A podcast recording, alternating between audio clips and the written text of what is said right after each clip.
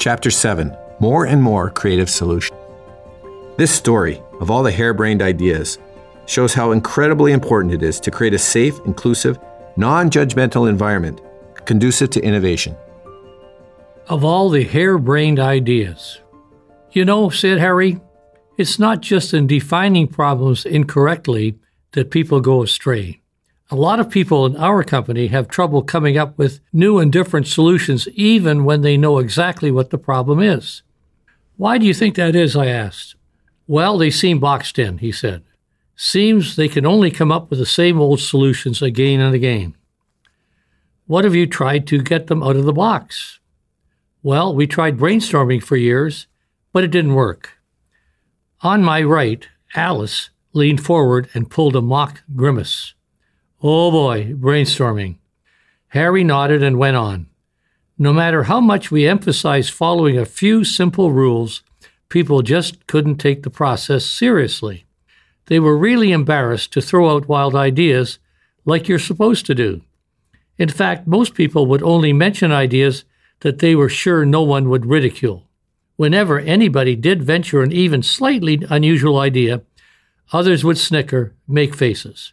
Even if they didn't say anything critical, their body language made it pretty clear what they thought. So it was just a game for them. So what happened? I said.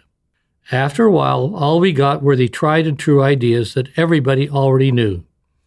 And we eventually gave up on brainstorming. Sounds to me like we're back to the question of process again, I said.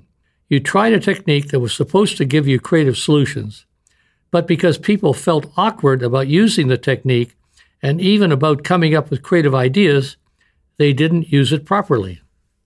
It's another example of giving too little emphasis to following a process and too much emphasis on getting good content.